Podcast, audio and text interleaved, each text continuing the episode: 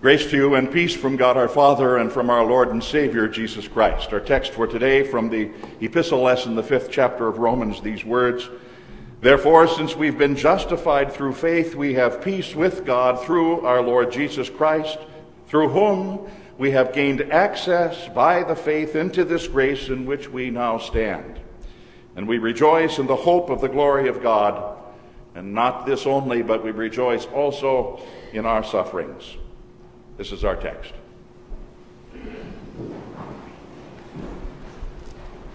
Dear friends in our Lord Jesus Christ, I'm old enough to remember a time when so much of our computerese that we speak today, our computer language, meant something significantly different than what it does today, the words that we use in computerese and how differently they used to mean. For example, I remember the day when a hacker was either a taxi cab driver or someone who enthusiastically pursued some sort of weekend sport, be it tennis or golf or whatever it might be. The day when to freeze up was something that you did if you went to visit northern Minnesota anytime between September and May.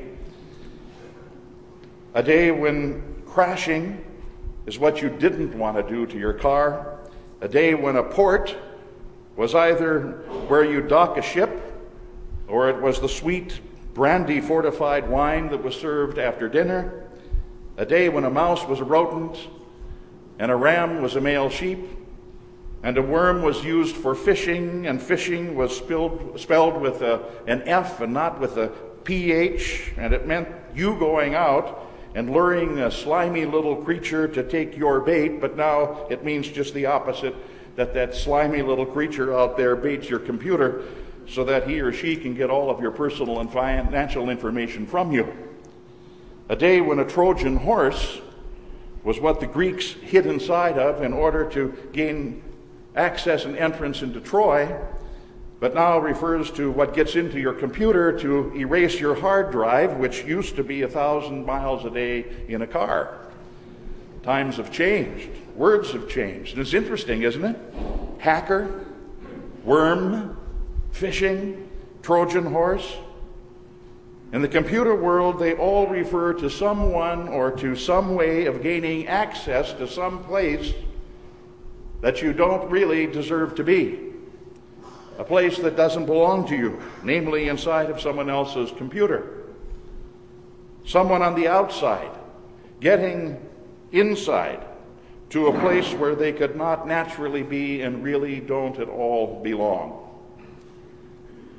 Notice that the Apostle Paul in our text for today talks about us gaining place and gaining access to a place where we, by nature, really don't belong either a place where by nature we don't have a right to be, namely gaining access into the presence of the one who, in our Old Testament lesson for today, appeared unto Abraham and identified himself as El Shaddai, as God Almighty, the Holy One, who then commands Abraham, Abraham, walk blamelessly before me. Blamelessly, Abraham, Tamim in the Hebrew, perfectly without spot, without any blemish, walk perfectly before me, Abraham, not the slightest imperfection. And what does Abram do?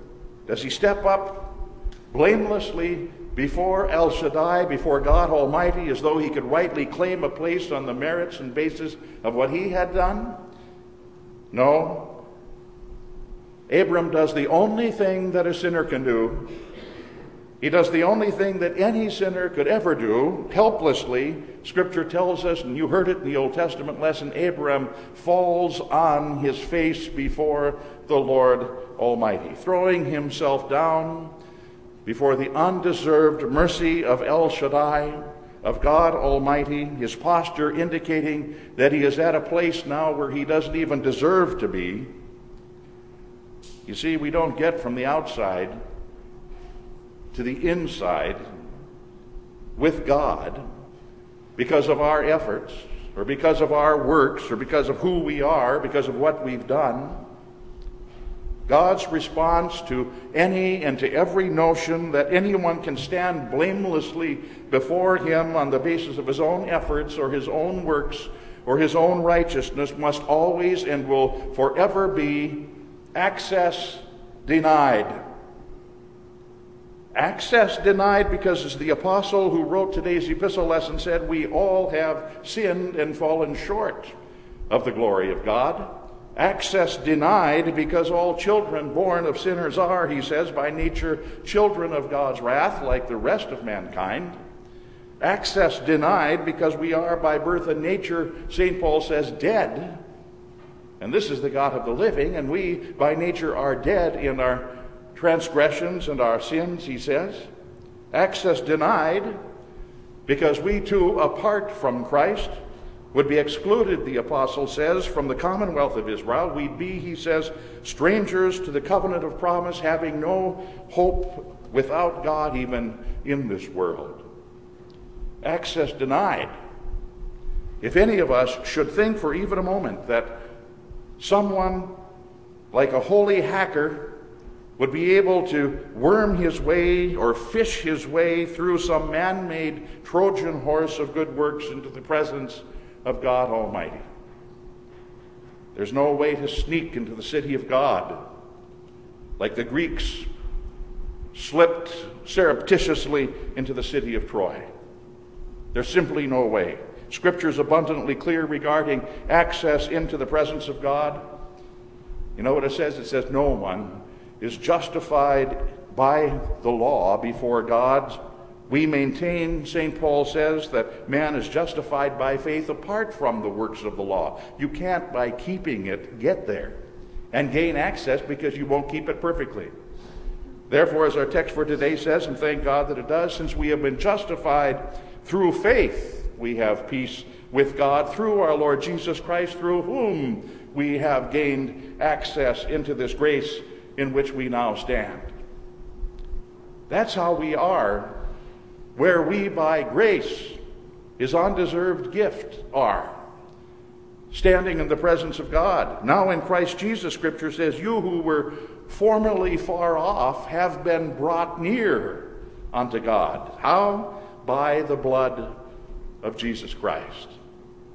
The same blood of Christ of which St. Peter speaks when he says, Know this, that you were not redeemed with perishable things like silver or gold, but with precious blood, even the blood of a lamb unblemished, perfect, spotless, the blood of Christ. For the blood of Jesus, God's Son, St. John says, cleanses us from all of our sins, bought back and brought back by the blood of Jesus Christ. And so then, Scripture says once again, you're no longer strangers, you're no longer aliens, but now you are fellow citizens with the saints, and you are, by this grace and the work of Christ, members of the household of God. Strangers and aliens to earth, we indeed are. As were Abraham and Isaac and Jacob and all the saints of old, strangers and aliens to earth, though, because, as the apostle says elsewhere, our citizenship is in heaven. That's where our citizenship is, and that's why we're strangers and aliens here on earth. Our citizenship is there in heaven, in that city spoken of by the Apostle John in the book of Revelation, the city without created light, because the uncreated light of Christ is going to shine forever upon it, and nothing unclean, St. John says, nothing unclean shall even enter into it but only those whose names are written in the book of the Lamb. Your friends, access is ever and only granted into the holy city through the blood of the Lamb. There is no other way. I am the way, the truth, and the life, Jesus said. No one comes unto the Father but by me. There is salvation, Scripture tells us, in no one else. For there's no other name under heaven that's been given among men by which we must be saved. It's Christ and Christ alone. And that's how God brought us from the outside to the inside. That's how our text says we've gained access into this grace in which we now stand through the blood of the Lamb who takes away the sin of all the world. And note well, too, dear friends, that our text says that we're standing in the grace of God. All too many of us who have been saved by God's grace spend far too much of our lives timidly crawling around, as it were, on all four. Fearful of our past catching up to us, afraid of all the temptations and the dangers that are around us in the world, immobilized by what the future might bring to us, and especially in these financial times, we feel especially vulnerable to the world around us and to things that might be coming. But, friends, our past, if that's what would haunt us and keep us on all fours, our past belongs to Christ. He bought it, He claimed it, He owns it. He purchased it with His own blood. He became our sinful past for us. And the present, that's His as well. You were bought with a price, St. Paul says. You belong to Him, past and present. They're both His because we're His, and by God's grace, He's ours. And so get up off all fours when your head is bowed down to the ground because you're afraid to, to look behind you at your past, or you're afraid to look at either right or left because of what's around you in the world, and you're afraid to look to the future and ahead of yourself because of what might be coming down the road. The future, as well as the past and present, belong to Him. Get up off all four, stand in God's grace where your eyes are fixed, as the choir sang today, upon Jesus, the author and the finisher, the perfecter of your faith, who, for the joy set before Him, endured the cross, despising its shame, and now He's seated at the right hand of God. Consider Him that you then don't grow weary and lose heart. For the joy that was set before him, he endured the cross. Consider him and stop concerning yourself so much with fear for the future. Indeed, doesn't Scripture say, as we heard in the sermon last Sunday, if God is for us, who can be against us? He who spared not his own Son, but delivered him up for us all, how will he not also with him freely give us all things? That was the confidence that enabled St. Paul to stand in the grace of God, to look his troubles, and he certainly had his share, to look his troubles squarely in the eye, and to say what he says in today's text when he says, We rejoice also in our sufferings. We rejoice in our sufferings. Times like some of you have right now are times to stand in the grace of God and even to rejoice in your times of suffering. Tough times, trying times, times of struggling with physical illness, and especially illnesses and the diseases that don't seem to heal.